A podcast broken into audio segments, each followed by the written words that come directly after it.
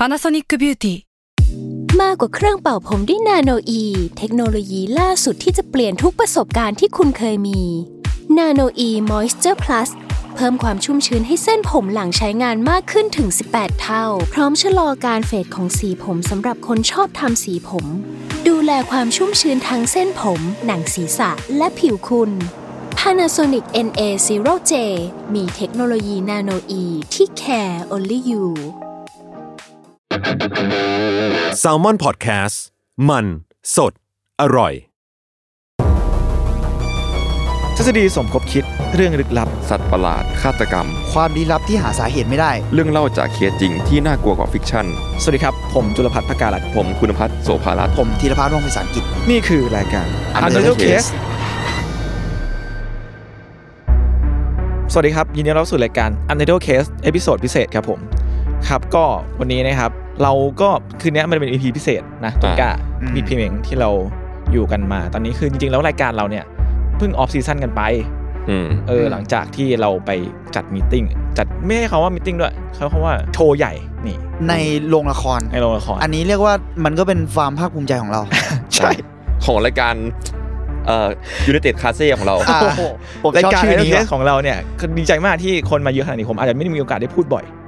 ทฤษฎีสมกบกึกอะสุดที่อะเรื่องลึกกุ๊กกุ๊กกับกุ๊กกุ๊กกุ๊กอะสับปะรดฆาตแกงเอ้ยไปเลยเฮ้ยว้าโอ้เละเละครับก็วันนี้นะครับเรามาคุยกันเรื่องลึกลับลี้ลับเหมือนเดิมอย่างที่เราเคยคุยคุยคุยมาไอยศมันก็ไม่ได้พูดสำเนียงนี้นะไม่ไม่เลย เรื่องยึกยักษ์ที่หาสาเหตุไม่ได้ เรื่องยึกยักษ์ที่หาสาคันแล้วอันนั้นอะก็มาวันนี้มาในทีมไม่มีทีมนี่เราไม่มีธีมเราเราเราไม่มีธีมเราหักเลย เราหักเลย เพราะว่าที่ผ่านมาเนี่ยรายการเราเนี่ยมีทีมมาตลอดอืมแต่รอบนี้เราหัก เราตัดสามคนเนี่ยรายการที่เรามาเล่าเรื่องสามคนเนี่ยกันสามคนเนี่ยปกติจะมีทีมใช่ไหมต้นกล้าอะใช่ใช่เรื่องปกติลึกลับผมจะชอบแบบแอบคิดธีมในใจแล้วก็ไปล็อกพี่โจไว้อ่าว่าอยากเขียนธีมนี้แล้วก็ไปไปอ่าทำงานย้อนแก้ย้อนกลับเออย้อนกลับผมคิดไม่ออกผมก็จะเล่าเรื่องส่วนตัวอ่าอ่าอ่าอันนี้ก็อันนี้ก็เป็นอีกวิธีกันอีกวิธีหนึ่งพี่เมียงเริ่มก่อนพี่เมียงเริ่มก่อนมึงว่าเขาเกลียดเรายังไงโอเคครับ เข้าหมวด เล่าจริงจัง นี่ นี่เราไม่ได้มาตลกตลกอันเนี้ยถึงแม้มันจะตลก แต่เรามาเรามาจริงจังเรามาเล่าเรื่องจริงจังจริงจัง โอเค เคสที่ผมจะเล่าต่อไปนี้เนี่ย อาจจะมีเรื่องรบกวนจิตใจของใครหลายคนได้ครับ อันนี้กูพูดจริง อะ อันนี้อันนี้ remark จริง อันนี้ remark จริงครับ ทิกเกอร์วอร์นิ่ง ทิกเกอร์ว r ร์นิ่งทิกเกอร์ว r ร์นิ่งในนึงคือจริง ๆ แล้วเราว่าอันเนี้ยมันเป็นเคสที่ค่อนข้างอ่าดังมากอยู่แล้วอะไรเงี้ย แต่ว่าการพูดถึงเคสเหล่านี้ จริงๆมันก็มีการพูดถึงมากประมาณหนึ่งในสังคมในอะไรต่างๆ แต่อ่าเราอยากยกการพูดถึงในแง่ของจะเรียกว่าเป็นวรรณกรรม ก็ไม่เชิง มันมันคือออกมาเป็นในรูปแบบหนังสือแล้วกันอืมที่พูดถึงเคสเคสหนึ่งเออวันนี้เราจะพูดถึงหนังสือชื่อว่า Underground ของมูราคามิครับอ่า Haruki ของนักเขียน Murakami ญี่ปุ่น ชื่อฮารุกิมูราคามินะฮะจริง ๆ แล้วมูราคามินี่นามเราว่าต่อให้ไม่ใช่แฟน นิยายของเขาหรือว่าคนที่ชอบอ่านหนังสือนิยายอะไรต่าง ๆ เนี่ย เราว่าก็ค่อนข้างเป็นชื่อที่ดัง ทั้งในแง่ดีและไม่ดีก็อาจจะมีหลายคนที่แบบ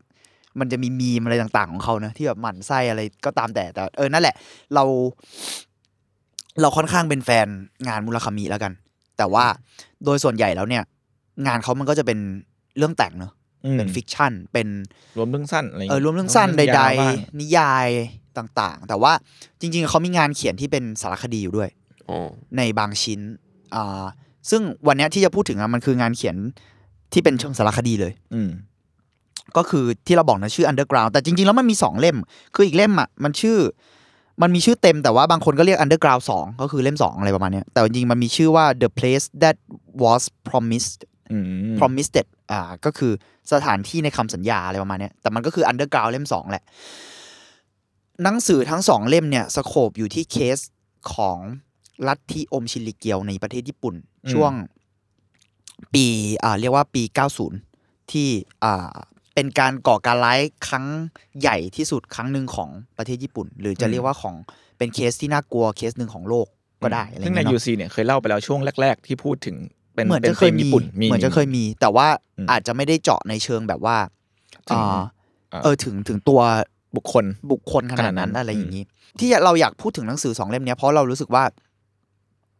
มันมีความน่าสนใจของการทำสารคดีอะมันคือไปสัมภาษณ์คนจริง ๆอะคือแน่นอนว่าในรูปแบบของเคสเองอะ มันมีเหตุการณ์แวดล้อมเยอะมีเหตุการณ์เลวร้ายเกิดขึ้นเยอะอยู่แล้วอะไรเงี้ย แต่ว่าตัวหนังสือเนี่ย มันไปตามสัมภาษณ์ผู้เสียหายมอย่างเรียกว่าเป็นส่วนตัวประมาณนึงอะ อืมโอเค เราขอเล่าเคสคร่าวๆก่อนแล้วกัน ขอขอเล่าแบบย่อแล้วกันเนาะได้ คือสำหรับคนที่อาจจะไม่ไม่ได้แบบรู้จักกับเคสนี้มากเท่าไหร่อะในญี่ปุ่นช่วงประมาณปี 90 เนอะก็คือ 1990 มันมีลัทธิลัทธิหนึ่งที่เกิดขึ้นจริง ๆ เกิดขึ้นตั้งแต่ปลายปี 80 แล้ว แต่ว่ามันอ่า rise ขึ้นมาในช่วง 90 แบบเติบโตอย่างก้าวกระโดดอะไรเงี้ยชื่อลัทธิว่าโอมชินริเกียวโอมชินริเกียวเนี่ยนำโดยอาซาฮาระโชโก ซึ่งจริงๆแล้วอาซาฮาระโชโกอะตัวชื่อตอนเกิดเขาอะไม่ใช่ชื่อนี้ แต่เขาเหมือนแบบใช้ชื่อใหม่ขึ้นมาให้ตัวเองอะไรประมาณเนี้ยโชโกเนี่ยเป็นเจ้าลัทธิอ่าซึ่งลัทธิโอมชินริเกียวเนี่ยจริง ๆ แล้วน่ะตัวของมันอะมันพูดหลายเรื่องมาก มันมันดึงทั้งความเชื่อของฝั่งพุทธของฮินดู กระทั่งในเชิงคริสต์ก็มาเกี่ยว แต่มันมันคือศาสนาใหม่อะอืมในนิยามแล้วกันเนอะแต่ว่าการที่ทำให้ลัทธิเนี้ย เริ่มพีคขึ้นมา เพราะว่ามันมีการพูดถึงวันสิ้นโลก การพูดถึงการรู้แจ้งอะไรต่างๆอ่าซึ่งกลายเป็นว่าไอ้ topic เนี้ยมันถูกพูดถึงเพื่อให้คนทำอะไรบางอย่าง คือก่อนหน้านี้ถ้าเกิดว่าสมมุติว่าเป็น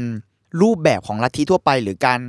เข้าถึงศาสนาในแบบที่เรามีความเชื่อบางอย่างเนอะแล้วก็พูดกัน มันก็จะเป็นรูปแบบหนึ่งเนอะแต่เมื่อมันมีจุดประสงค์ ของลัทธิเกิดขึ้น โดยเฉพาะอย่างยิ่งจุดประสงค์ที่ยิ่งใหญ่อย่างเช่น วันสิ้นโลก อย่างเช่นการตัดสรู้อะไรบางอย่างเนี่ยมันเหมือนที่เราเคยคุยกันในแบบบางเทปว่าแบบมันทำให้คนไปสู่ความสุดโต่งได้ง่ายขึ้นอะอืม อืม ซึ่งสิ่งต่างๆ เหล่านี้แหละก็เป็นหนึ่งในสิ่งที่โชโกใช้เพื่อดึงดูดผู้คนเข้ามาหรือชักนำผู้คน เหตุการณ์เริ่มรุนแรงในปี 1996 จริง ๆ มันเริ่มก่อตัวมาต้องนานแล้วแหละ คือลัทธิเนี้ยเริ่มทำให้คนเข้ามาได้เยอะมาก และเริ่มมีความสร้างพื้นที่ปิดของตัวเองขึ้นอะใช้คำว่าฐานทัพเลยก็ได้โหเออ มีแบบกองกำลังของตัวเองอะอืมแต่เขาก็ไม่ใช้คำว่ากองกำลังไงเขาก็ใช้เป็นแบบเหล่านักบวชเหล่าสมณะของเขาอะไรเงี้ยอืมอยู่ในพื้นที่ปิด ซึ่งสิ่งต่างๆ เหล่านี้พอมันเกิดขึ้นในพื้นที่ปิดอะมันทำให้คนแบบ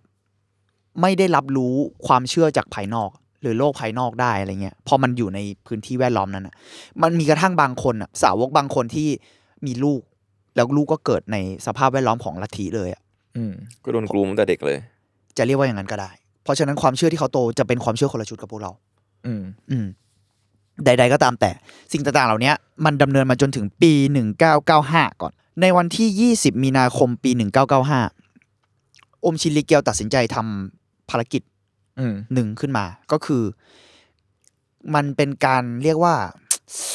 ใช้คำว่าการก่อการร้ายถ้าเรียกกันในเชิงกฎหมายหรือเชิงสังคมอะเนอะแต่สำหรับอมชินริเกียวนี่คือการปลดปล่อยหรือการไถ่บาปหรือการทำให้คนไปสู่การตัดสรู้หรืออะไรบางอย่างเนี่ยเราไม่แน่ใจในบริบทเชิงศาสนาของเขาเหมือนกัน เพราะในที่สุดแล้วพอผลลัพธ์ที่ออกมามันก็มีความไม่ make sense อยู่แล้วอ่าฮะถ้าเราจะพูดกันตามตรรกะชุดทั่วไปของเราแล้วกันเนาะอ่ใช่ 20 มีนาคม 1995 เนี่ย สาวกของอมชิริเกียวหลายคนเนี่ย พลางตัว เข้าไปในรถไฟใต้ดินของโตเกียว ก็คือก็แยกกันไป ตามที่ต่างๆ ขอเอ่ยถึงบริบทนิดนึงว่า 20 มีนาคม 1995 เป็นวันจันทร์ วันก่อนหน้านั้นคือวันอาทิตย์ใช่ไหมซึ่งก็ถือว่าเป็นวันหยุด แล้ววันอังคารอะอ่าที่ญี่ปุ่นเขาเรียกว่าเป็นวันวสันตวิสุวัตญี่ปุ่นนะว่าเป็นวันเปลี่ยนผ่านฤดูอ่าหนาวเป็นฤดูใบไม้ผลิเขาถือว่าเป็นวันหยุดนักขัตฤกษ์เพราะฉะนั้นมันคือเราเราชอบที่มูราคามีให้บริบทของวันนี้ด้วย มันคือวันที่แบบวันหยุดค่อมอะอืมหลายคนก็ออกมาทำงานแบบ เชี่ยกูแม่งน่าจะได้หยุดวันนี้ด้วยเป็นสามวัน คือถ้าเป็นประเทศเราก็หยุดไปแล้วแต่ว่าอันนี้มันมีบริบทของการทำงานประเทศเขาที่มันอาจจะสตริกอะไรอย่างเงี้ยมั้งเอาเป็นว่านั่นแหละมันคือวัน ธรรมดาวันหนึ่งที่จะเป็นวันหยุดใกล้วันหยุดนักขัตฤกษ์อากาศค่อนข้างดีด้วย เพราะมันเปลี่ยนฤดูพอดี ไม่หนาวเกินไปอะไรเงี้ยเนาะสาวกอมชิริเกียวกระจายตัวไปตามที่ต่างๆ ไปตามสถานีต่างๆ ในรถไฟใต้ดิน แล้วทุกคนก็ขึ้นรถไฟใต้ดิน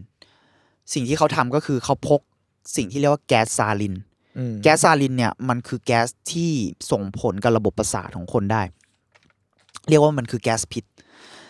แก๊สซาลินเนี่ยถูกทำให้อยู่ในรูปแบบของเหลว แล้วสาวกอะก็เอาแก๊สเนี้ยใส่ถุงพลาสติกไว้ มัด แล้วไอ้ถุงพลาสติกเหล่าเนี้ยถูกหนังสือพิมพ์ห่อคลุมอีกทีหนึ่งอืมเพื่อปกปิด ทุกคนกระจายตัวไปตามที่ต่างๆลองนึกภาพปุ๊บปุ๊บปุ๊บปุ๊บ พอถึงเวลาปฏิบัติการ ซึ่งตอนนั้นน่าจะเป็นแบบเวลาเช้าประมาณ เราไม่แน่ใจแบบ เพราะว่ามันเกิดขึ้นไม่ได้พร้อมกันขนาดนั้นนะแต่เอาเป็นว่าเป็นช่วงระหว่างคนออกไปทำงานเยอะที่สุด ก็คือประมาณ7จ็ดโมงถึงประมาณแบบ9ก้าโมงสิบโมงเช้าพอดี เขาตั้งใจเลือกเวลาที่คนจะอยู่ในรถใต้ดินเยอะที่สุด อืมปฏิบัติการก็คือ ไอ้ถุงเหล่านั้นอะสาวกพกขึ้นไปเสร็จ แล้วทุกคนจะมีล่ม ซึ่งปลายล่มจะถูกเหลาให้แหลม เพื่อเป็นการเจาะถุงได้ เพื่อเป็นเครื่องมือไว้เจาะถุงได้ แล้วทุกคนอะ พอกระจายตัวกันเสร็จ เมื่อถึงเวลาปฏิบัติภารกิจนั้นนะเสร็จปุ๊บทุกคนก็เอาถุงนั้นออกมา โยนไว้ตรงแบบในรถใต้ดินเลย แล้วแล้วคนที่นั่งก็คงงงว่าเกิดอะไรขึ้น แล้วก็เอาปลายล่มอะ เจาะ ให้แก๊สที่เป็นของเหลวอะพอมันทำปฏิกิริยาอากาศซาลินจะระเหย อยู่ในอากาศอย่างรวดเร็ว แล้วทุกคนที่สูดดมเข้าไปอะ ก็จะได้รับผลจากแก๊สพิษนั้น ส่วนสาวกอะก็มีการเตรียมยาแก้พิษไว้ ชื่ออะโทรพายซัลเฟตมันคือยาไว้แก้พิษสารเคมีหลายประเภท แต่ว่าเราเราเชื่อว่ามันคงจะได้ผลกับสิ่งนี้เนาะนั่นแหละ แล้วปฏิบัติการก็อย่างที่รู้กันตามประวัติศาสตร์ก็คือ เรียกว่าสำเร็จประมาณหนึ่งในมุมของอมชิลิเกียวก็คือ เรียกว่าเกิดความเสียหายขึ้นเยอะ คนตายเยอะมาก หลายคนบาดเจ็บ และแก๊สเนี่ยพอมันเป็นอาวุธเชิงเคมีอะจนถึงตอนเนี้ย มันก็ยังมีหลายคนที่ได้รับผลกระทบอืมระยะยาวต่อเนื่องใช่ผลกระทบระยะยาวต่อ เออ ยาวนานมา นั่นคือเหตุการณ์ที่เกิดขึ้นหนึ่งปีหลังจากนั้นก็คือปีหนึ่งเก้าเก้าหกนะปีหนึ่งเก้าเก้าหกอะเรียกว่าตัวมุราคามิอะที่เป็นนักเขียนนิยาย ช่วงนั้นเขาไม่ได้อยู่ประเทศญี่ปุ่นเยอะขนาดนั้น คือเหมือนแกแบบ ทำงานอยู่ฝั่งอเมริกายุโรป แต่ว่าเขาเขียนนิยายเป็นภาษาญี่ปุ่นนะแต่เหมือนแกแกก็ทำงาน go inter มานานนั่นแหละทำงานในมหาลัยเราไม่แน่ใจ detail แต่ว่าเหมือนแกแบบเบสออนต่างประเทศ แต่มีการกลับมาเยี่ยมญี่ปุ่นบ้าง วันเกิดเหตุแกก็อยู่ญี่ปุ่น แต่แกอยู่อีกจังหวัดหนึ่งในบ้านของแกอะไรเงี้ยเนาะเหตุการณ์เหล่าเนี้ยมันอยู่เรียกว่ามันก็เป็นโทมาของญี่ปุ่นอะแล้วตัวแกเองก็สัมผัสเรื่องราวเหล่านี้ จนวันหนึ่งอะช่วงปีเนี่ย หลังจากเหตุการณ์ผ่านไปอะเก้าห้าเก้าหกเนี่ยแกก็เจอนิตยสารเล่มหนึ่งที่ทิกเกอร์ เพราะว่านิตยสารเล่มเนี้ยมันเป็นจดหมาย มันเป็นนิตยสารอ่าเรียกว่าเป็นนิตยสารผู้หญิง คือญี่ปุ่นมันยังมีการแบ่งแยกเพศอยู่ในยุคนั้นแล้วกันเนาะ ซึ่งนิตยสารผู้หญิงอะมีการเขียนคอลัมน์ต่าง ๆ แล้วมีเรียกว่าเป็นแม่บ้านจากทางบ้านอะไรเงี้ย ส่งเรื่องราวมาว่าสามีของเขาอะถูกผลกระทบของแก๊สซาลิน ซึ่งจริงๆมันไม่ได้เยอะมากขนาดนั้น แล้วทุกคนก็เหมือนจะเห็นใจ แต่พอถึงจุดหนึ่งอะกลายเป็นว่า เราไม่แน่ใจแต่มันมีปฏิกิริยาแบบหัวมันจะอองด้วยหรืออะไรเงี้ยเออ ความเห็นใจของที่ทำงานอะเริ่มเปลี่ยนไป คนเริ่มแบบ เรียกว่าค่อนข้างหงุดหงิดกับสามีของเขาอะไรเงี้ยแล้วเริ่มเหมือนมีการแบบบอยคอรดเกิดขึ้น เริ่มปฏิบัติตัวไม่ดีบีบให้สามีของคนที่เขียนจดหมายไปเนี่ย ออกจากที่ทำงาน สิ่งเหล่านี้ค่อนข้างทริกเกอร์มูลคามีว่าทำไมคนเราต้องเจอเรื่องขนาดนี้ซ้ำซ้อนเข้าไปอีกหรืออะไรเงี้ยแล้วเขาก็อยากดูมุมใหม่ว่า เหตุการณ์นี้จริง ๆ แล้วมันเกิดอะไรขึ้นกันแน่อืมแล้วผู้เสียหายที่ต้องแบกรับสิ่งเหล่านี้มันแบกรับแค่ไหนอะแล้วเขาผ่านอะไรมาบ้าง ผ่านอะไรมานี่ไม่ได้หมายความว่า แค่เหตุการณ์เศร้าในวันนั้นนะแต่หมายถึงว่า แต่ละคนชีวิตเป็นยังไงวะเพราะในที่สุดแล้วเขาในมุมของมูลคามิเนี่ย ผู้เสียหาย ก็ถูกมัดรวมเป็นก้อนเดียว อืม ทุกคนกลายเป็นแค่ผู้เสียหาย แน่นอนว่ามันเป็นเรื่องน่าเศร้าอยู่แล้วแหละ แต่ว่าทุกคนมีเรื่องของตัวเองนะ แล้วในเล่มแรกแล้วกัน Underground เล่มแรกมูราคามิเลยอยากคุย อยากอยากเรียกว่า document เรื่องราวของแต่ละคนให้ส่วนตัวที่สุดของเขาอะคือเรียกว่าโดยตรงที่สุด แต่สิ่งต่างเหล่านี้ก็ทำโดยแบบเรียกว่าละเอียดก็คือ มีการรวบรวมรายชื่อผู้เสียหายจากสื่อ มีการหาปากต่อปากจากคนรู้จักอะไรเงี้ย แกตัดสินใจไม่ใช้วิธีเปิดพับบิกปประกาศ เพราะว่าแกอยากทำแบบให้มัน เรียกว่าการเปิดพับบิกอะอาจจะสร้างข้อจำกัดในเชิงว่า ต้องไปคัดกรองว่ามีเรื่องจริงไม่จริงไหมอีกอืมข้อหนึ่งข้อสองคือต้องไปคัดกรองว่ามันจะถูกตีข่าว อ่าใช่เพราะแค่ไหนอะไรยังไงอะไรเพราะแกเงี้ยก็ดังด้วย ใช่อ่าเอาเป็นว่าในที่สุดแกก็ได้สัมภาษณ์คนประมาณหกสิบสองคน แล้วก็มีเดี๋ยวนะบางคนที่แกส่งกลับไปด้วย แต่จริงๆขั้นตอนมันละเอียดมากมันคัดมาจากแบบประมาณเจ็ดร้อยคนอะอืมแต่หลายคนก็ปฏิเสธ ซึ่งเข้าใจได้ เพราะว่ามันก็มีภาวะ PTSD หรือภาวะที่เขาไม่อยากพูดถึงอืมใด ๆ อะไรก็ว่ากันอ่าสิ่งต่างๆเหล่านี้ก็ถูกบันทึกไว้ในหนังสือ ซึ่งเรารู้สึกว่ามันน่าสนใจในเรื่องราวของแต่ละคนและมันไม่ใช่แค่ว่าอุ๊ยเราอ่านแล้วสงสารจังเลย แต่มันแบบ มันเป็นเรื่องดีเทลเลยอะ มันเป็นเรื่องของเรื่องเล่าอะแล้วเราว่าท้ายเล่มมูลคามิก็มีการเขียนถึงสิ่งต่างๆ เหล่านี้ในเชิง เรียกว่าเป็นความเห็นของเขาด้วย กับเหตุการณ์ที่เกิดขึ้นอะไรเงี้ยคือ เขามองว่าวิธีการคิด แบ่งแยกพวกอะอืมซึ่งอันนี้อาจจะเซนซิทีฟหน่อย เขาก็เคลมเหมือนกันว่าอาจจะทำให้คนแบบหงุดหงิดได้ในความเห็นเนี่ย แต่การแบ่งแยกว่าเหตุการณ์ที่เกิดขึ้นเนี่ย คือธรรมะกับอธรรมอะผู้คนนี้คือผู้คนปกติ อีกฝั่งหนึ่งคือ คนไม่ปกติที่ทำอะไรบ้าๆไร้เหตุผลนะอืม มันอาจจะเรียกว่าง่ายไปอะการวิเคราะห์ว่าสิ่งต่างๆ ที่ทำให้เหตุการณ์นี้เกิดขึ้นอย่างเหตุการณ์ร้ายแรงแบบนี้เกิดขึ้นอะคำตอบบางอย่างอาจอาจจะนะเขาเน้นว่าอาจจะแฝงอยู่ในระบบของเราหรือเปล่า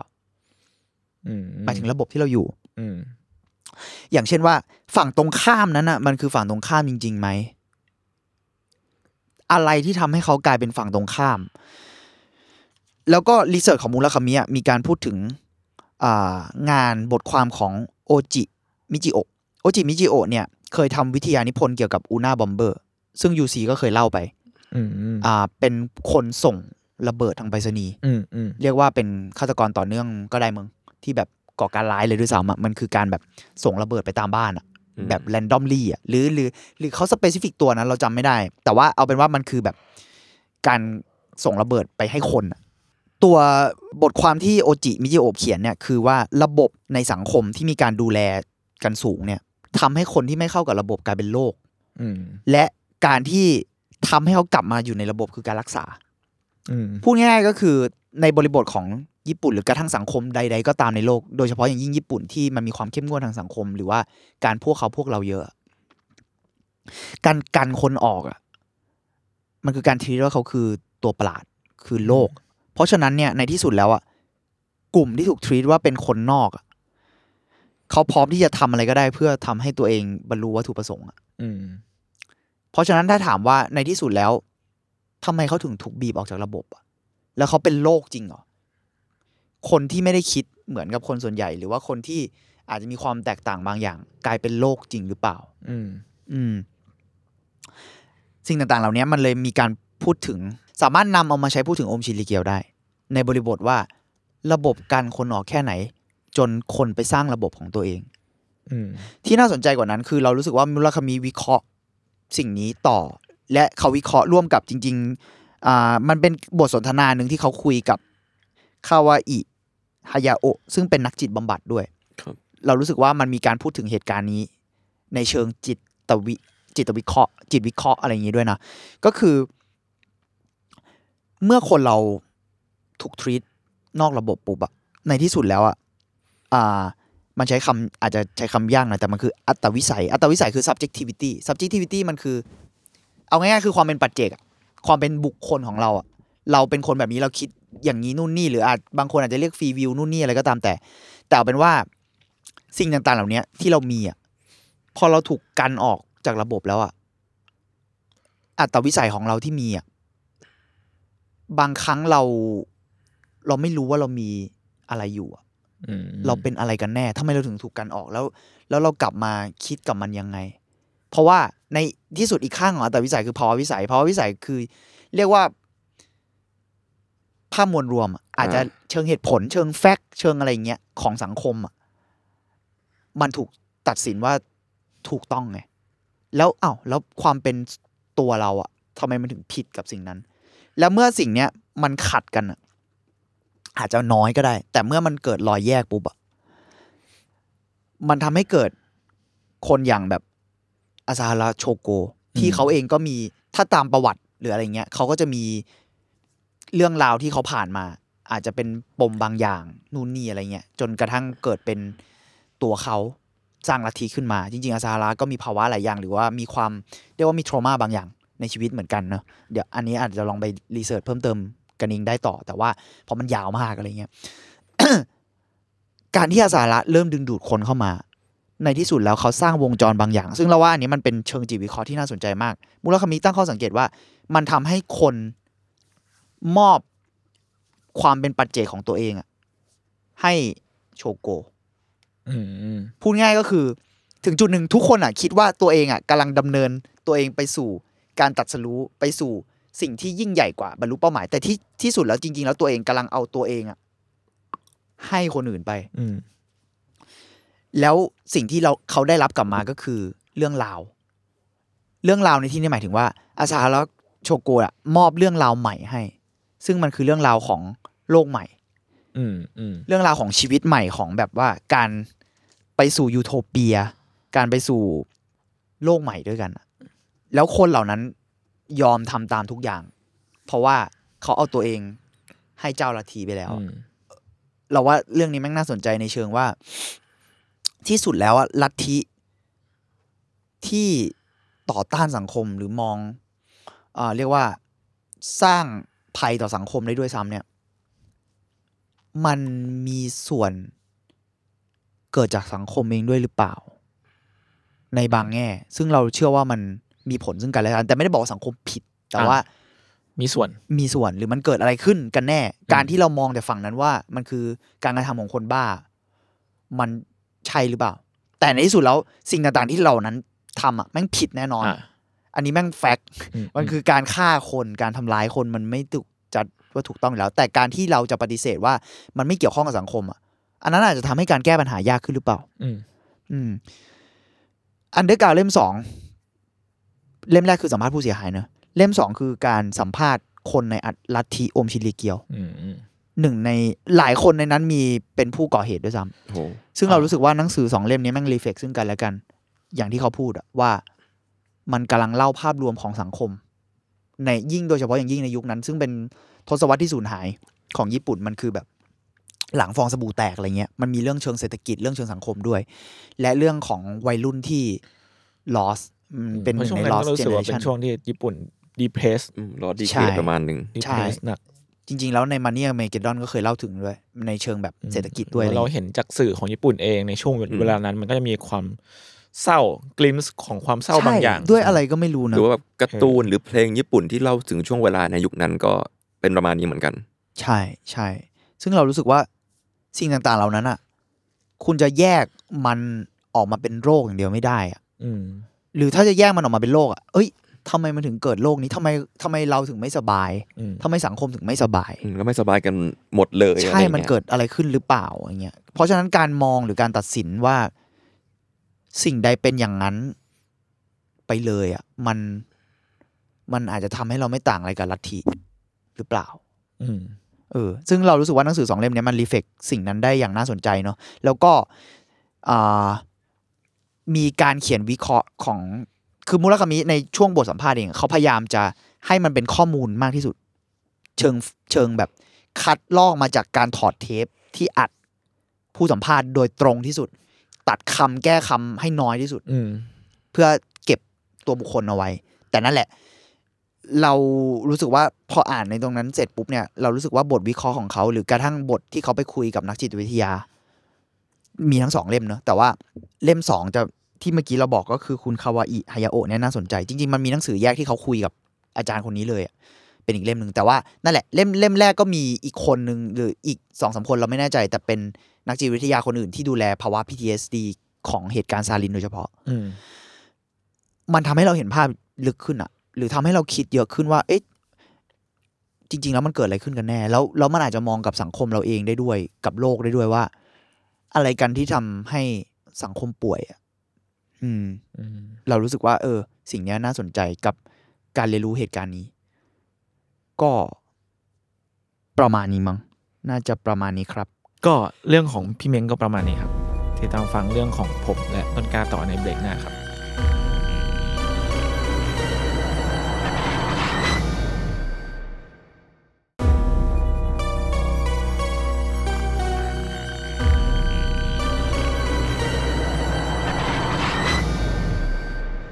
เรื่องของผมครับ นี่อ่าคำนี้เรื่องของผมครับ คือไม่นานมานี้เนี่ย ผมได้ฟังเพลงที่ชื่อดาวหางฮันเล่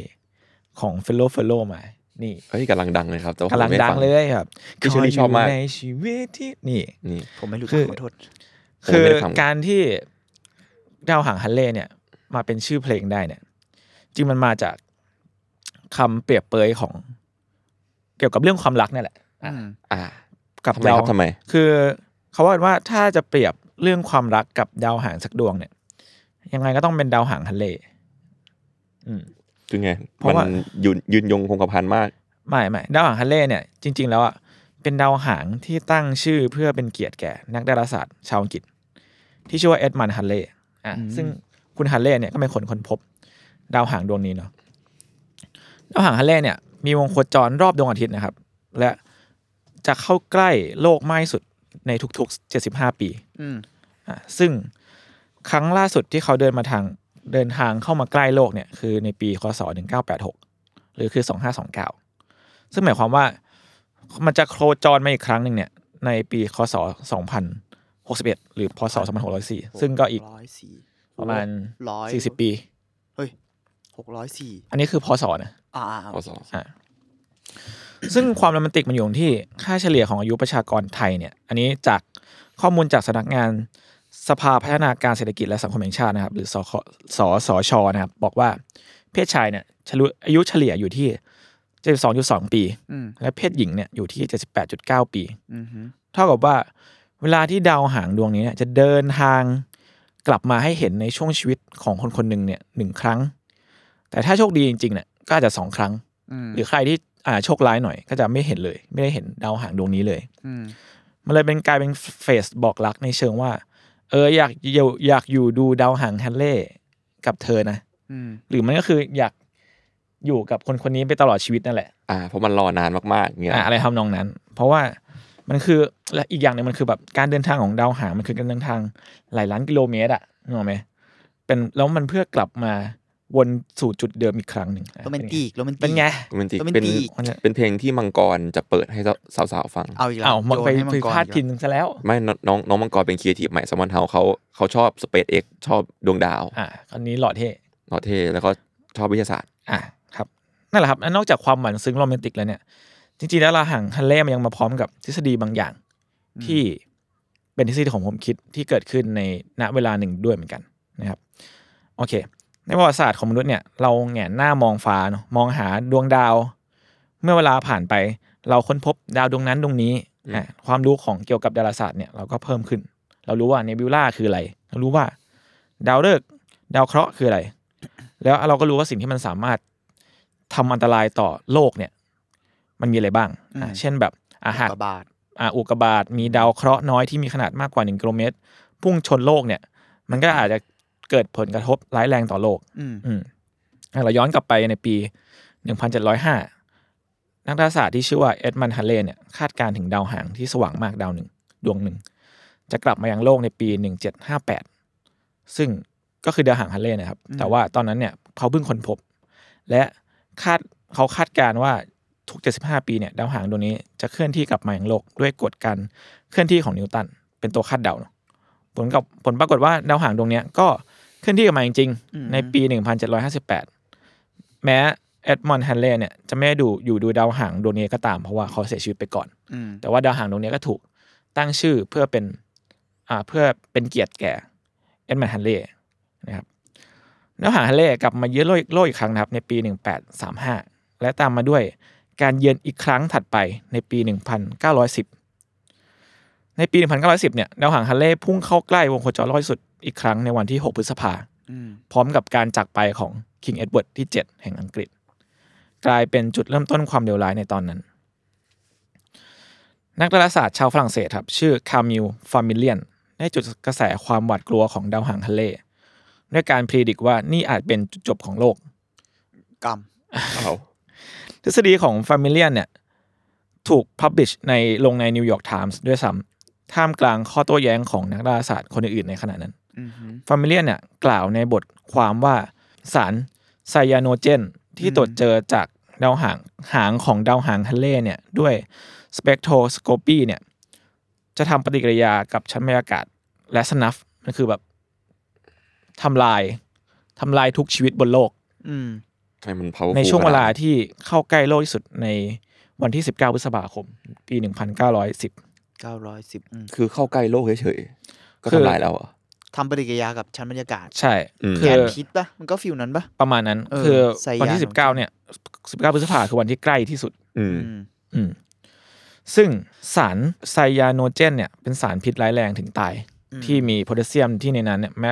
สูดหายใจเข้าไปเพียงนิดเดียวมนุษย์ก็ตายได้ในทันเกี่ยวทีกับไซยาไนด์ป่าวะเออไม่ใช่ไม่ใช่น่าจะเป็นรากศัพท์เดียวกัน เป็นตระกูลตระเกินนั้นหนังสือพิมพ์ Standard Examiner เนี่ยพาดหัวถึงจุดจบของโลก ตามคำเตือนของ Familian หนังสือพิมพ์ของ The San Francisco Call เนี่ยเขียนพาดหัวว่า นักวิทยาศาสตร์กล่าวว่า ดาวหางอาจจะฆ่าทุกชีวิตบนโลก แตกตื่นนะ แตกตื่น แตแตกกตื่ตื่นนนะผมว่าตอนนั้นน่าจะมีลัทธิโผล่ขึ้นมาเยอะมากอะทีนี้ก็วาวุ่นเลยกูว่าอะอะไรนะวาวุ่เลยนะซึ่งจริงๆแล้วเนี่ยนักนักดาราศาสตร์หลายคนก็ไม่ได้เห็นด้วยกับฟามิเลียนนะแบบอืมมีหลายคนที่ against เขามาก ๆ หลายคนบอกว่าเอิ่มหางของดาวหางฮัลเลย์เนี่ยมีมวลที่น้อยมาก ๆ จนแทบจะ ไม่มีสารไซยาโนเจนที่เพียงพอต่อการเผาผลาญชั้นบรรยากาศด้วยซ้ำอืมอืมอืมแต่ยังไงก็ตามครับอาร์ติอาร์ติเคิลของ f a m i l i a เนี่ย ก็จุดประกายจุดประกายให้สังคมเกิด panic แผ่ไปยังวงกว้างไปจนถึงระดับอ่าประเทศระดับโลกเลยด้วยซ้ำอืมหลายคนก็บอกมาเสียงนะว่าโลกจะถึงจุดจบแล้ว ในปีนั้นเขาคือประเทศอะไรนะโทษทีอะไรหมายถึง f a m i l i a เออฝรั่งเศสฝรั่งเศสโอเค สำนักข่าวหลายที่เริ่มตีข่าวพาดหัวนั่นนี่ แล้วก็พอมันเป็นการที่ถูกเคลมด้วยว่า เป็นคำพูดจากนักวิทยาศาสตร์แล้วเนี่ยอืมมันก็ยิ่งแบบน่าเชื่อน่าถือเชื่อนะถือขึ้นอืมอืมนั่นแหละครับ ท่ามกลางกระแสวิพากษ์วิจารณ์ที่เกิดขึ้นเนี่ย แต่มันก็ไม่สามารถหยุดยั้งความคิดของคน หรืออุปทานหมู่ที่เกิดขึ้นตอนนั้นนั่นแหละ ผลกระทบที่ตามมาจากข่าวนี้ครับ เริ่มต้นด้วยที่หลายคน เริ่มขายบ้าน และทรัพย์สินของตัวเอง เพราะว่าเพื่อเอาเงินโอ้ panic ที่ได้เนี่ยมา panic ใช้ sale มาใช้เยอะที่สุดอ๋อโอเคในขณะที่ยังมีชีวิตอยู่ บางคนก็คือ กินเหล้ากินเบียร์ให้มากที่สุดเท่าที่จะทำได้ ไอ้ต้นกล้าเชื่อว่าโลกจะแตกเหรอโทษทีโทษทีคือเขาเนี่ยเลือกที่จะดไม่ได้เออโอเวอร์โดสแอลกอฮอ๋ออล์แทนที่จะโดนสารพิษตาย เชี่ยชีวิตคนเรา หลายบ้านในอเมริกาครับ พยายามอุดรอยรั่ว ตามกระจก เพื่อกันพิษของดาวหางเข้ามาในบ้านของตัวเองอืมในฝรั่งเศสและอิตาลีเนี่ยผู้นับถือศาสนาหลายคน เลือกเข้าจะมาเลือกที่จะมาหลบภัยและสวดมนต์ในโบสถ์ใช่ไหมอืมแถมยังมีการรวมตัวกันที่สวดมนต์ที่เซนต์ปีเตอร์สแควร์ด้วยอืมนะครับสถานการณ์นั้นอืมมันยังไปไกลมากจนมีคนจากแคลิฟอร์เนียเนี่ยทำการตรึงตัวเอง ด้วยการตอกมือตอกเท้าฮะเข้ากับกางเขนขนาดใหญ่เหมือนเยซู แล้วพอจะมีคนจะ มาช่วยเขาลงเนี่ยเขาก็แบบบอกว่า อย่าอย่าเอาเขาลงเลย ปล่อยเขาไว้ตรงนี้แหละเขาอยากไถ่บาปเนี่ยหรอให้คนประมาณนั้น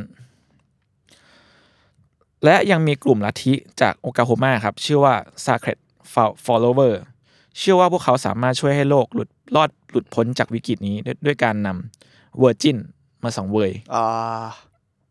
แต่ก็ถูกตำรวจจับกลุ่มซะก่อนที่จะเกิดเหตุนี้โอขึ้นเคหมายถึงคน virgin นะนะ ใช่เป็นแบบ oh shit นั่นแหละครับ คนและบริสุทธิ์อืมใช่ครับ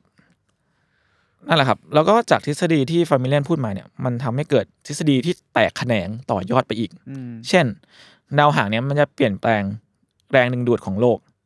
ทำให้น้ำท่วมไปทั่วไปทั่วยุโรปและอเมริกาอืมหรือว่าที่ฝรั่งเศสเองก็มีการพูดถึง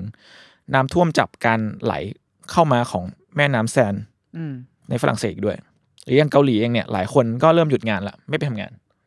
ไปถึงเกาหลีเลยเหรอ ไปถึงเกาหลีนั่งกินเหล้าอยู่บ้านหมายถึงความเชื่อเนี้ยไปถึงเกาหลีไปถึงเกาหลีได้ยังไงวะในในยุคนั้นกำลัง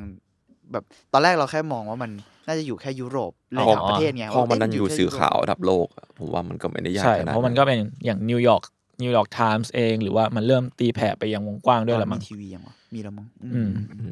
จากผลกระทบที่เกิดขึ้นครับทำให้มีการขายสินค้าครับ ชื่อว่า anti Comet Pill เกิดขึ้น ซึ่งก็คือมันคือยาที่ต้านเคลมว่าเคลมว่ามันสามารถต่อต้านดาวหาง ผลกระทบแก๊สพิษจากดาวหางนี่เป็นได้ new version of snake oil นี่ ซึ่งถ้าลองเสิร์ชดูรูปดูเนี่ยมันเป็นรูปแพคเกจจิ้งจริงจังเลย เป็นรูปดาวหางเขียนว่า Comet Pills แล้วก็ตรงฉลากเนี่ยเขียนว่า complete protection from toxic gases commit by Halley Comet ซึ่งเชื่อจริง ๆ แล้วสิ่งเนี้ยมันก็คือสแกมนั่นแหละอะมันแล้วมีคนไปเหมือนแบบแบกแบบเปิดแคปซูลดูในนั้น มันก็คือสารที่อยู่ในนั้น มันคือน้ำตาล อะหวานหวานๆเลย อ่าไม่ไม่แม้แต่แต่วิตามินซีด้วยซ้ำ มึงมึงไม่คิดว่าเขาสมมติเขาอมในปากแล้วมันแตกออกมาแล้วมันหวานมันไม่เขาจะเอาไม่ไม่สไม่งสัยเหรอมามากืนเข้าไปแล้วโอเคครับ นอกจาก anti comet pills แล้วเนี่ยยังมีการขายร่ม ร่มที่เคลมว่าสามารถป้องกันแสงและฝุ่นละออง จากหางหางของดาวหางฮัลเล่อ่าซึ่งมีแอดอย่างจบริอกงนะจังว่า anti comet ครับ umbrella ใช่ใช่มีแอดออกมาอย่างจริงจัง แถมดีมานของหน้ากากกันแก๊ส มันก็เพิ่มขึ้นสูงด้วยอืมหลายคนก็เอาหน้ากากกันแก๊สมา เก็งกำไร รีเซลขาย ในราคาที่สูงมาก ๆ อืม จากความโกลาหลที่เกิดขึ้นทั้งหมดครับ ทฤษฎีโลกแตกมากมายแน่นอนเลยว่าไม่มีอะไรเกิดขึ้น ครับ ครับ ใช่ครับไม่งั้นตอนนี้เราไม่ได้คุยกันแล้วล่ะ ซึ่งจริง ๆ แล้วอะหรือว่าตอนนี้โลกแตกถ้าแล้ววะทำไมไม่โอเคโอเคถ้าตามไทม์ไลน์นี้แล้วจริง ๆ แล้วมันมีคนตายนะ แต่ว่าคนตายที่ผมเล่าไปตอนแรกเนี่ยก็คือคิงเอ็ดเวิร์ดที่เจ็ดแห่งอังกฤษอืมซึ่งนั่นก็เป็นเพียงเรื่องบังเอิญเท่านั้น เพราะว่าคิงเอ็ดเวิร์ดเนี่ยก็เสียชีวิตจากอาการป่วยมานะที่เป็นกินระยะเวลามานานแล้วอืม และอีกคนหนึ่งที่เสียชีวิตในช่วงเวลาไล่เลี่ยกันเนี่ยก็คือนักเขียนชาวอเมริกันคนหนึ่งชื่อมาร์กทเวนมาร์คทเวนเนี่ยเป็นคนที่เกิดมาในช่วงเวลาที่ดาวหางฮันเล่โคจรเข้ามาใกล้โลกในครั้งก่อนหน้านั้น ก็คือในปี 1835แปดสามห้าอืมใช่อืมรอบโดยที่ก่อนมาร์คทเวนเนี่ยเคยให้สัมภาษณ์ว่าผมเกิดมากับการมาของดาวหางฮันเล่และเมื่อดาวหางฮันเล่ใกล้จะโคจรกลับมา และออกไปอีก ผมก็คาดหวังที่จะจากไปพร้อมกับมันอืม ซึ่งมาร์คทเวนก็ได้เสียชีวิตลงจริงในวันๆในช่วงเวลาที่ดาวหางฮันเล่โคจรมาที่โลกนั่นแหละครับแต่ถึงแม้การมาของดาวหางฮันเล่เนี่ยมันจะไม่ทำลายอันตรายต่อโลกจริง ๆ แต่ความเชื่อว่าการมาถึงของดาวหางจะนำพาความวิบัติมาสู่โลกเนี่ย จริงๆมันก็มีพูดถึงในประวัติศาสตร์มาเรื่อยๆเนาะอืมอะเดี๋ยวเราย้อนกลับไปในช่วงปีคศ700เนี่ย นักบุญบีด ซึ่งเป็นบาทหลวงที่มีชื่อเสียงในตอนนั้นน่ะบอกว่าการมาถึงของดาวหาง จะแสดงถึงการเปลี่ยนแปลงของอำนาจกษัตริย์ โรคระบาด สงครามอืมลมร้อนและ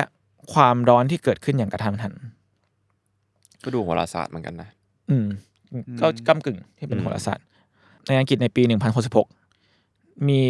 ซึ่งตอนนั้นน่ะมันถูกเรียกว่าเป็นปีแห่งสามกษัตริย์ เนื่องจากทั้งสามกษัตริย์เนี่ยอ้างสิทธิ์ในการครองบัลลังก์ และดาวหางฮันเล่ก็ปรากฏขึ้นในปีเดียวกันทำให้หลายคนก็เชื่อว่านักบุญบีดพูดถูกต้องนะครับในช่วงปี 1664 ถึง 1665 เนี่ยหลังจากการผ่านมาของดาวหางตามมาด้วยโรคระบาดอย่างรวดเร็วในลอนในในกรุงลอนดอนอืมและยังมีเหตุเพลิงไหม้ครั้งใหญ่ในลอนดอนที่เรียกว่า The Great Fire of London อืมซึ่งทำลายครัวเรือนไปกว่า 13,200 แห่ง ซึ่งชาวยุโรปยุโรปมองว่ามันเป็นมากกว่าเรื่องบังเอิญ ดาวหางอีกดวงหนึ่งนะครับในปี 1680 ในบอสตัน ตอนนั้นเนี่ยมีนักเทศนะครับออกมาบอกว่า ดาวหางที่เห็นเนี่ยเป็นสัญญาณเตือนมาจากสวรรค์ หากมนุษย์เพิกเฉยต่อคำเตือนจากสวรรค์เนี่ยพระเจ้าอาจจะพิโรธได้ อืมแต่นั่นก็มันก็เป็นเรื่องราวในอดีตเนอะเพราะว่ามันก็คือมันเกิดขึ้นก่อนการมาถึงของทฤษฎีที่ถูกพิสูจด้วยวิทยาศาสตร์ หรือข้อเท็จจริงที่เกิดขึ้นสื่อต่างๆ ที่เกิดขึ้นมา แต่จริงๆแล้วเนี่ยในช่วงปี 1910 เนี่ยมันก็เริ่มมีสื่อที่เริ่มมีข้อเท็จจริงเอามาใช้ในการพิสูจน์สิ่งที่เกิดขึ้น นั่นนี่แล้วแต่มันก็ยังเกิดเหตุการณ์เหล่านี้อยู่ทางนั้นที่มันมีก็มียังมีข้อโต้แย้งด้วยหลักฐานทางวิทยาศาสตร์มากมายนะตอนนั้น ก็ยังเป็นสิ่งที่น่าตั้งน่าตั้งคำถามว่าทำไมมนุษย์ถึงเลือกที่จะเชื่อ ถึงความวิบัติ chaos doom มากกว่าที่จะเลือกที่จะเชื่อถึง ว่ามันจะไม่มีอะไรเกิดขึ้นหรือ peaceful บางอย่าง อืม อืม หรืออ่านอกจากความเชื่อของดาวหางที่มันเป็นเป็นไปผูกติดกับความเลวร้ายที่เกิดขึ้นแล้วเนี่ย มันยังถูกนำไปโยงกับเรื่องอย่างเอเลี่ยนอืมอ่ามนุษย์ต่างดาวอีกด้วย อันนี้ไม่ใช่ดาวหางฮัลเลย์แล้วครับ แต่ว่าเป็นดาวหางที่ชื่อว่าดาวหางเฮลบอปป์อืมที่เคลื่อนที่เข้าใกล้โลกในช่วงมีนาปี 2000 ปี 1997 ดาวหางเฮลบอปป์เนี่ยเป็นดาวหางที่มีความสว่างมากกว่า ดาวหางฮัลเลย์ประมาณ 250 เท่าในระยะเวลาที่เท่าระยะความไกลที่เท่ากัน คืนหนึ่งในปลายเดือนมีนาคมเนี่ยขณะที่ดาวหางเฮลบอปป์เข้าใกล้มาโลกเข้ามาเข้าใกล้มายังโลกตำรวจพบศพจำนวน 39 ศพ ซึ่งเป็นผู้หญิง 21 คน เป็นผู้ชาย 18 คนอืมในอาคารแห่งหนึ่งที่เมืองซานดิเอโก รัฐแคลิฟอร์เนียอืมทุกคนแต่งชุดดำรองเท้าดำ ไม่มีร่องรอยของการต่อสู้ขัดขืน เหมือนทั้งหมดก็แค่ นอนหลับไปเฉยๆภายหลังเนี่ยตำรวจก็รู้ว่าคนที่เสียชีวิตในที่เกิดเหตุคืนนั้นเนี่ยคือคนจากลัทธิประตูสวรรค์อืมหรือ Heaven's Gate อ่า จริง ๆ ชื่อนี้ก็ดังประมาณหนึ่งอืมเคยได้ยินแบบแบบ Heaven's Gate เนี่ยคือลัทธิที่เชื่อว่ามียานอวกาศนอกโลกสามารถพาพวกเขาไปยังดินแดนแห่งสวรรค์ได้อืมตัวตัวลัทธิเนี้ยก่อตั้งโดยมาร์แชลแอปเปิลไวท์ ศาสตราจารย์ด้านดนตรี และพยาบาลที่ชื่อว่าบอนนี่เนตเตลทั้งคู่เนี่ยมีความสนใจในมนุษย์ต่างดาวเหมือนกันอืมหลังจากนั้นก็ตั้งลัทธิก็ชักชวนคนจำนวนหนึ่งในรัฐโอเลกอน ให้ทิ้งครอบครัว และย้ายมาลงหลักปักฐานในโคโลราโด พวกเขาเชื่อว่าร่างกายมนุษย์เน่ะเป็นเพียงภาชนะ มนุษย์สามารถละทิ้งร่างกายกายหยาบเนี่ยแล้วขึ้นไปสู่ภพภูมิที่ทรงพลังยิ่งกว่า ได้จากการผ่านประตูสวรรค์ ด้วยการพาไปของยานอวกาศ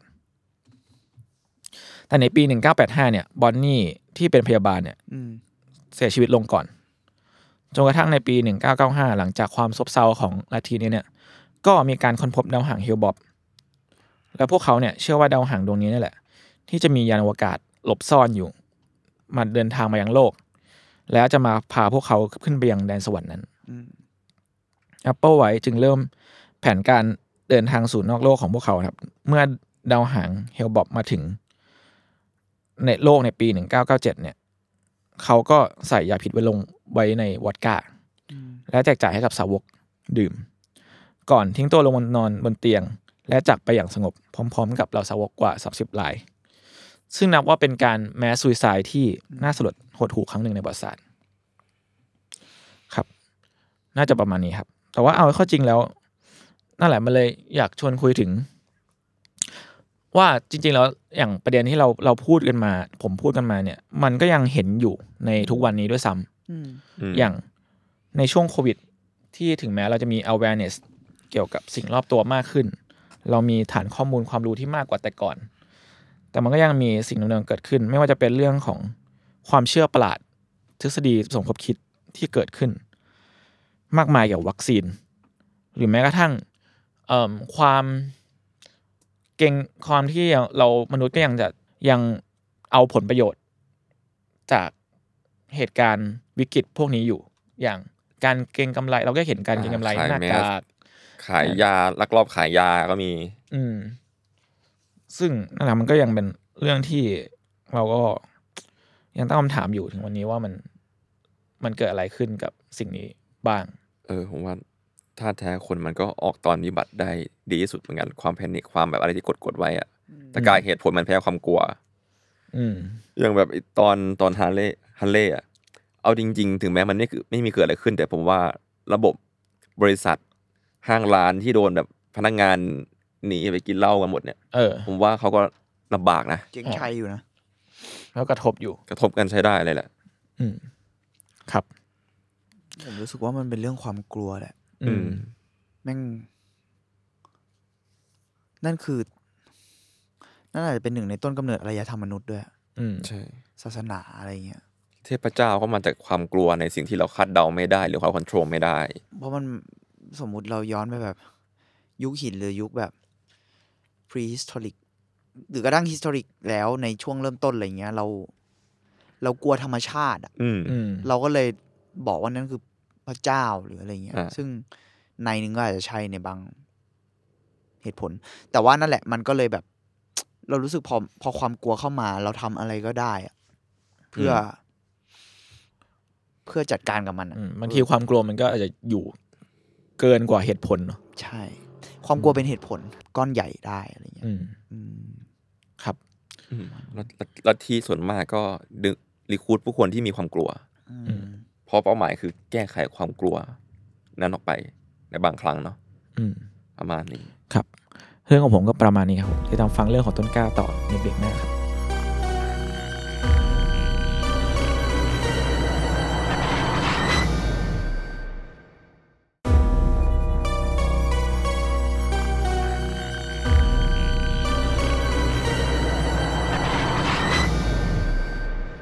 กลับมา เรื่องของผมครับ ก็จริง ๆ ก็อยากกลิ่นกลิ่นมีกลิ่นกลิ่นของรายการเพื่อนบ้านเราบ้างครับ คือรายการ Art World เล็กน้อยครับครับ ก็ไปฟังเขาได้ครับ โอเค ในข่าวๆของวงการ art อะครับ มันก็มีพวกแบบ strange unsolved mystery เหมือนกัน ก็เลยเอามาแบ่งๆเล่าให้ฟังครับอย่าง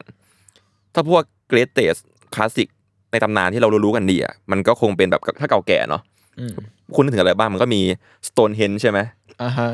หรือหัวโมอายที่เกาะอีสเตอร์ อ่าหรือว่าพีระมิด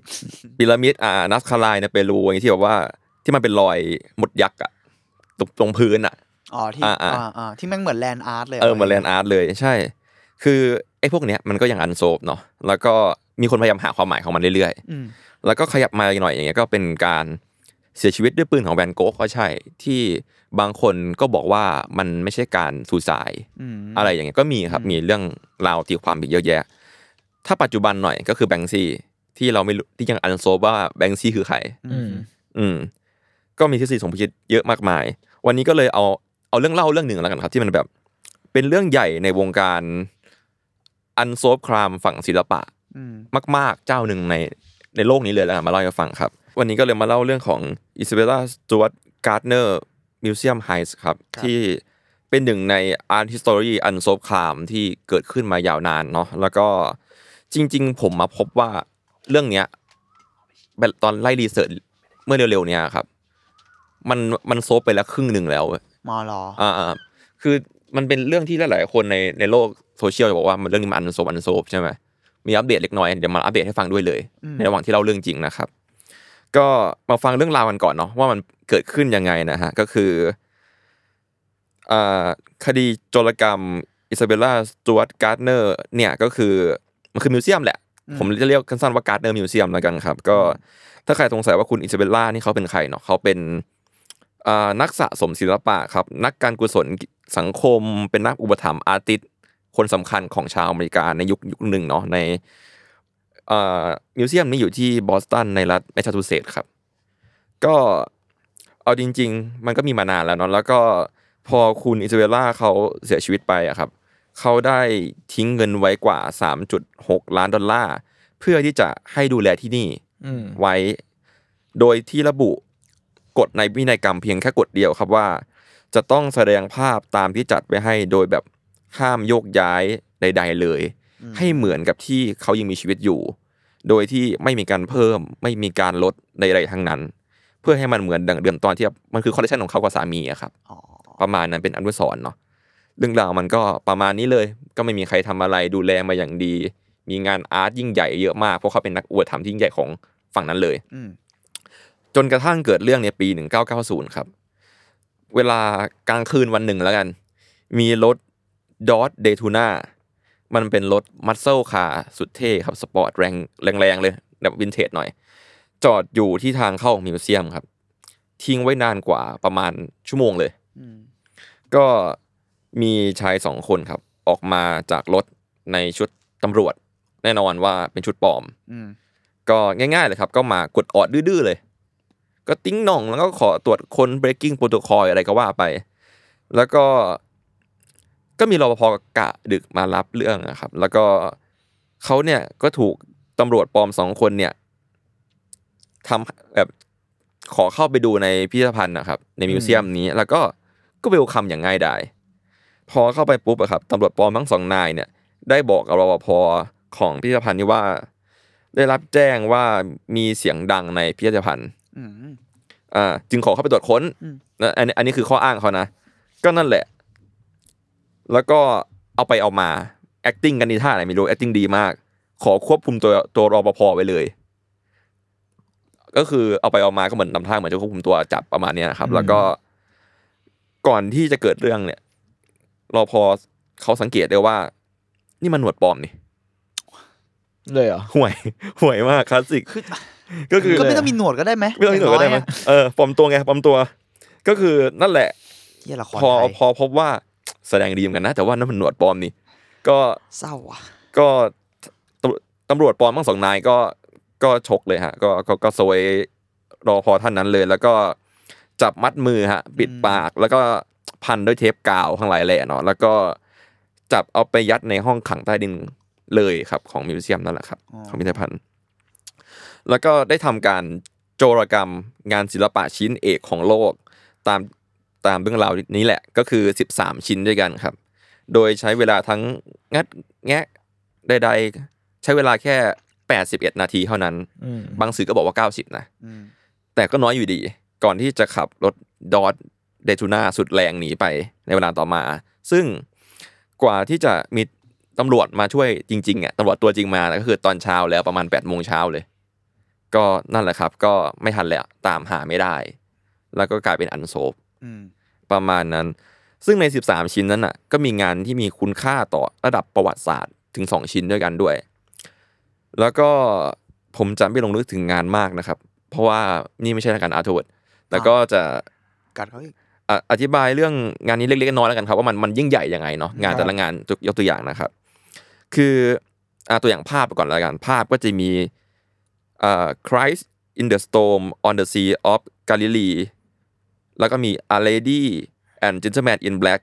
แล้วก็ภาพ Pink Witching Portrait of Artist as a Young Man ทั้งหมดในปีหนึ่งหนึ่งหกสามสามซึ่งเป็นงานของแรมบังครับแรมบันฮาแมนซูนฟานเรซึ่งเป็นจิตรกรแล้วก็เป็นช่างพิมพ์ในยุคประวัติศาสตร์ศิลป์ยุโรปนั่นแหละครับ ซึ่งเป็นคนที่ยิ่งใหญ่ยังไง ยิ่งใหญ่ในขณะที่ว่าเป็นสร้างยุครุ่งเรืองของเนเธอร์แลนด์ไปถึงขั้นขีดสุด เขาเรียกว่ายุคยุคทองอะครับ ยุคทองเลยก็คือเป็น Dutch Golden Age ก็คือคนนี้เอง เป็นทั้งนักศิลปะเป็นทั้งนักการเมืองประมาณนี้แล้วก็เป็นแรงบันดาลใจของ artist ยิ่งใหญ่ที่เรารู้จักกันอย่างโกย่าหรือว่าปิกัสโซด้วยอืมก็คือเรียกว่าเป็น master of master ครูเหนือครูประมาณนี้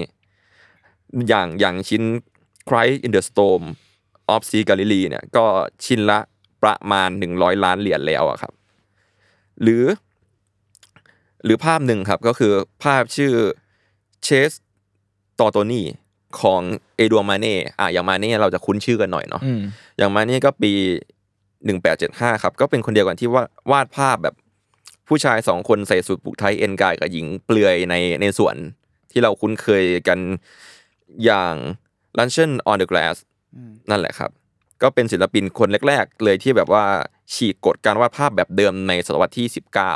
เพราะตอนนั้นเขาจะวาด portrait กันสวยๆงามๆเนาะแล้วก็อยู่ดีๆมีอีตาคนนี้วาด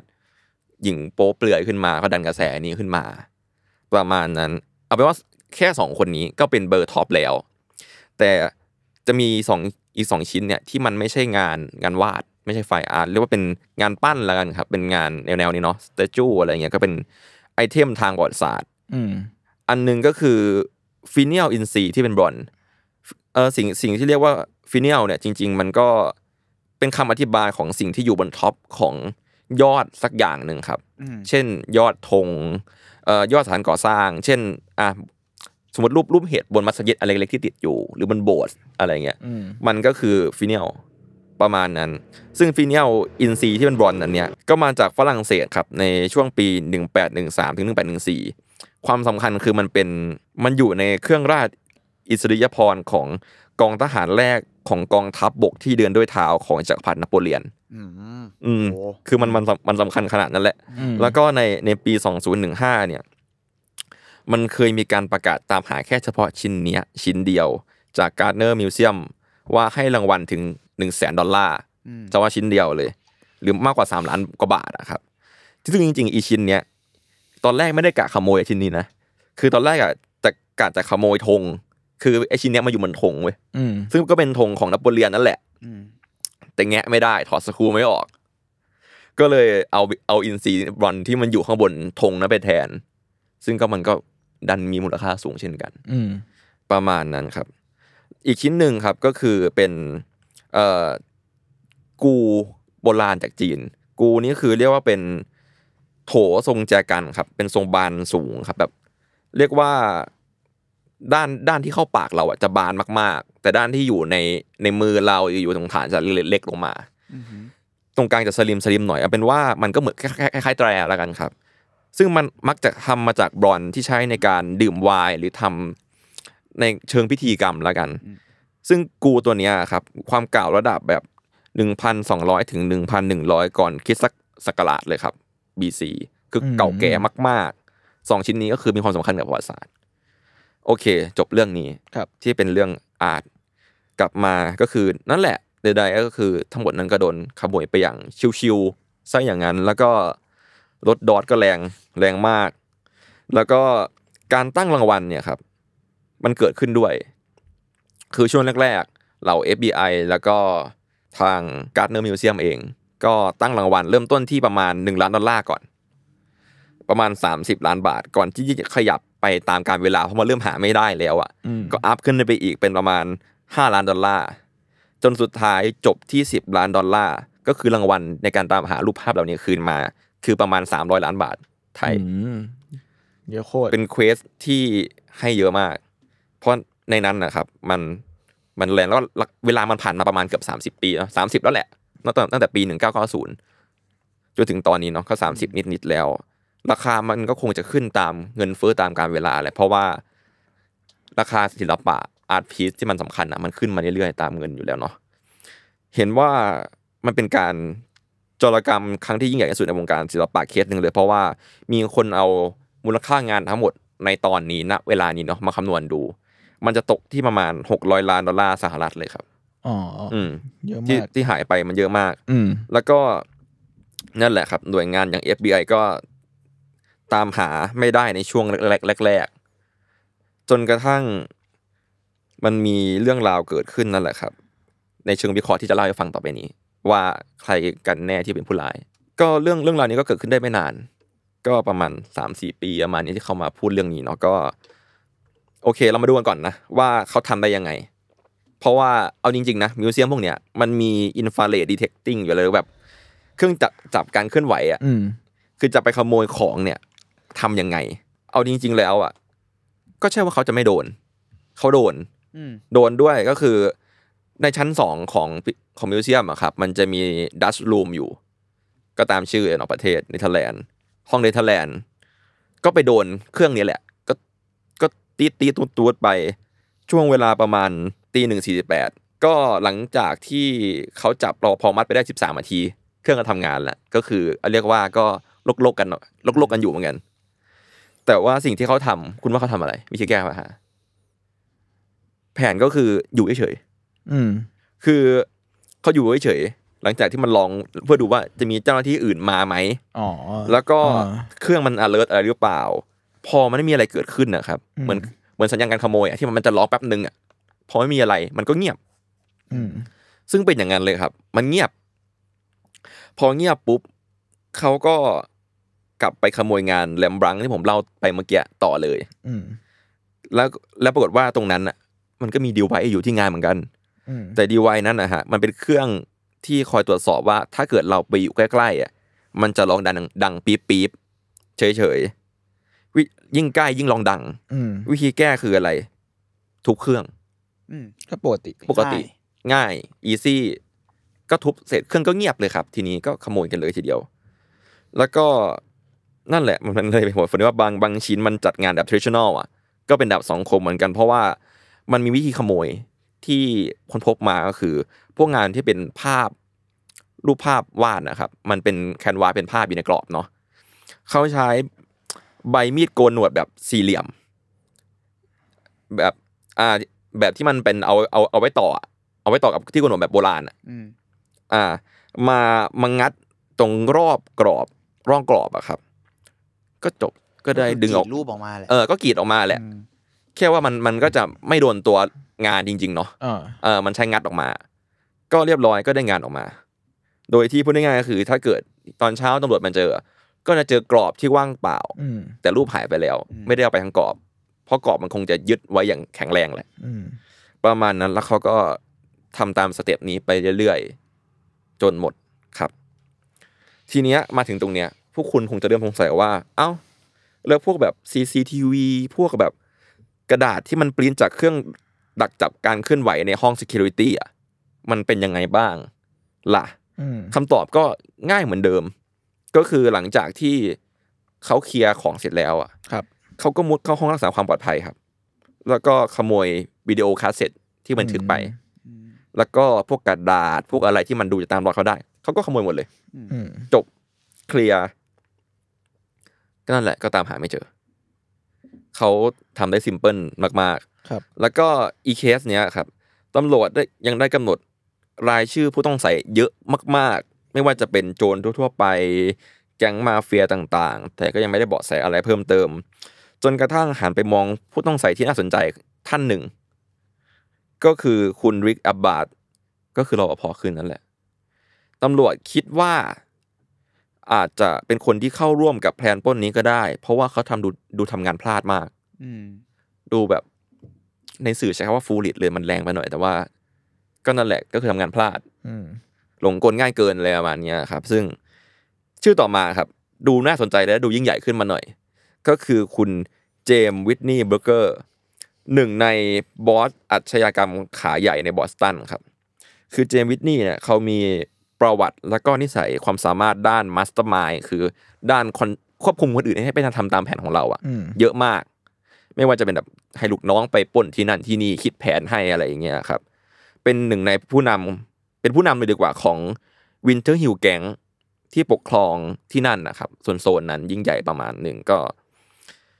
ยังมีอีกหลายท่านครับ อีกคนหนึ่งก็คือชื่อ Brian McDevitt ซึ่งคนเนี้ยถูกเรียกว่า Boston con man คำว่า con man มันแปลได้ประมาณว่าคนโกงที่ให้เหยื่อวางใจก่อนหย่อนหย่อนเบ็ดหย่อนเหยื่อแล้วก็ค่อยขโมย อืมซึ่ง con man คนเนี้ยเขามีประวัติครับว่าเคยพยายามปล้นคอลเลกชันระดับสูงของ Glens Falls ที่นิวยอร์กมาแล้ว โดย story ใกล้เคียงกันเลยstory ก็คือเขาแต่งตัวเป็นคนคนขับรถ FedEx ครับอืมบริการขนส่งยอดนิยม แล้วก็ step คล้ายๆกันเลยก็เนียนๆเข้าไปอะครับอืมแต่ว่า ตอนที่ Glens Falls ทำไม่สำเร็จ แล้วก็ที่คนเนี้ยก็ถูกเอามาตรวจสอบ เพราะว่ามันคล้ายเนาะปรากฏว่าไม่มีรอยนิ้วมือเลย เขาก็รอดจากที่เกิดเหตุอืมในที่เกิดเหตุไม่มีรอยนิ้วมือของเขาเลย เขาก็เลยรอดจากการเป็นผู้ต้องสงสัยคนหนึ่งไปอ๋ออืมเวลาผ่านไปครับ จนกระทั่งปี 2014 ซึ่งก็นานเหมือนกัน Geoff Kelly ครับเอ่อ special agent จาก FBI เนี่ยเขาได้เสนอชื่อ คนหนึ่งครับเขาเขาใช้คำว่า mob boss mob boss เนี่ยมันเป็นคำเรียกคำเรียกของพวกหัวหน้าแก๊งอาชญากรรมอืมประมาณหนึ่ง นามว่า Carmello Merlino ครับ เป็นจุดที่น่าสนใจหลัก แต่ว่าเรื่องราวก็หายไปครับ อยู่ดีก็ไลฟ์มาแล้วก็หายไปเลย แล้วก็โผล่มาอีกทีตอนปี 2018 ทาง FBI ก็มาบอกว่าเราเจอแล้วนะ คนที่เป็นโจรเหล่านั้นนะอืมอืมก็ไม่นานมานี้เนาะ2018อืม ก็หลังจากที่ผ่านมาประมาณ28ปีได้อะอืม แต่ก็ยังไม่ปล่อยชื่อออกมาอ่าจนกระทั่งตอนเนี้ยปล่อยออกมาแล้ว ว่าชื่อมีสองคนครับ ตามที่เล่าไปเนาะก็คือมี George Reissfelder แล้วก็ Lenny DiMuzio ครับ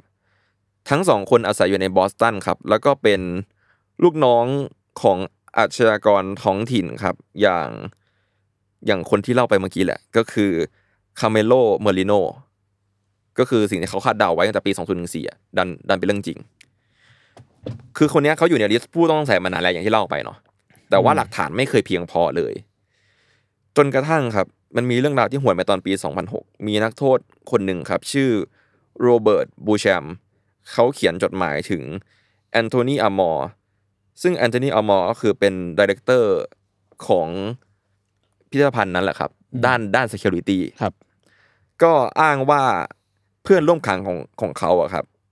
George Reissfelder เนี่ยเขาตอนนั้นโดนขังอยู่อืมเยอะเคยเมาท์ประมาณว่าเขาอะเป็นส่วนหนึ่งในอาชญากรรมในปี1990เลยนะ ซึ่งนั่นแหละฮะ ก็เป็นจุดเริ่มต้นว่า แล้ว1990อะไรวะ อ่า ไปขี้โม้ใส่ อ่าอ่าประมาณนั้น แล้วก็ไปตามกันจนเจอ ก็จนถึงตามจนถึง Carmello Merlino ครับ ใน ท้ายที่สุดแล้วอะก็พบว่าคนเนี่ยเป็นบอสที่วางแผนจริง ๆ ซึ่งนั่นแหละครับ คุณจอร์จกับคุณเลนนี่เนี่ย ก็เป็นแค่หมากในเกมนี้เท่านั้น คนที่ไปขโมยที่ปลอมเป็นตำรวจสองคนนะครับ สุดท้ายนี้นั่นแหละ มันก็ solve ประมาณหนึ่งว่าใครทำครับ แต่สิ่งที่ต้องมานั่งเกาหัวกันต่อไปคือ artwork art pieceงานศิลปะเหล่านั้นหายไปไหน เพราะว่า ก็ยังหาไม่เจอครับ ซึ่งว่าง่ายๆคือเงินรางวัลสิบล้านดอลลาร์นั้น ยังมีอยู่เหมือนเดิมอยู่ดีอะครับจริง ๆ แล้วอะครับ ยังมีอีกคนหนึ่งที่เป็นผู้ต้องสงสัยที่น่าสนใจอีกคนหนึ่งก็คือ คุณโรเบิร์ตเจนทิลที่ใกล้เคียงกับการพบภาพครับ โดยคุณเจนทิลเนี่ยเป็นคุณลุงเซลส์ขายรถมือสองครับ แล้วก็เป็นโจรลักเล็กขโมยน้อยด้วย ในเวลาเดียวกันมีพาร์ทไทม์ที่น่าสนใจ ก็ถูกจับในข้อหาพก อาวุธครับ ซึ่งเจนทิลเนี่ยถูกกล่าวหาว่ามีส่วนร่วมกับคดีนี้เนื่องจากว่าภรรยาม่ายของหัวหน้าแก๊งที่เจนทิลรู้จักเนี่ยได้ให้การกับตำรวจว่าเห็นสามีของเธออะมอบภาพเขียนที่ถูกขโมยไปให้กับเจนทิลครับอืมแต่ทว่าก็มีข้อมูลบางสื่อแจ้งว่า FBI อะเอาเจนทิลไปเข้าเครื่องจับเท็จแล้วอะ ไม่กระดิกเลยอ่าปฏิเสธแล้วไม่กระดิกเลยอืมก็เหมือนเหมือนจะรอดไป ประมาณนี้ซึ่งจริง ๆ แล้วอะครับ ประมาณสองปีที่แล้วก็มีสารคดีชื่อ This is Robbery The World Biggest Art Heist จาก Netflix อยู่อ่าตุงเคยเห็นใน Netflix อยู่ อ่า แต่ผมก็ยังไม่ได้ดูเหมือนกันครับ ซึ่งข้อมูลที่ผมเล่าวันเนี้ยมันมาจากผมเอามาจากหลาย ๆ สื่อเนาะไม่ว่าจะเป็น The Reset c a i Connect Time Rate Story d i s l a b แล้วก็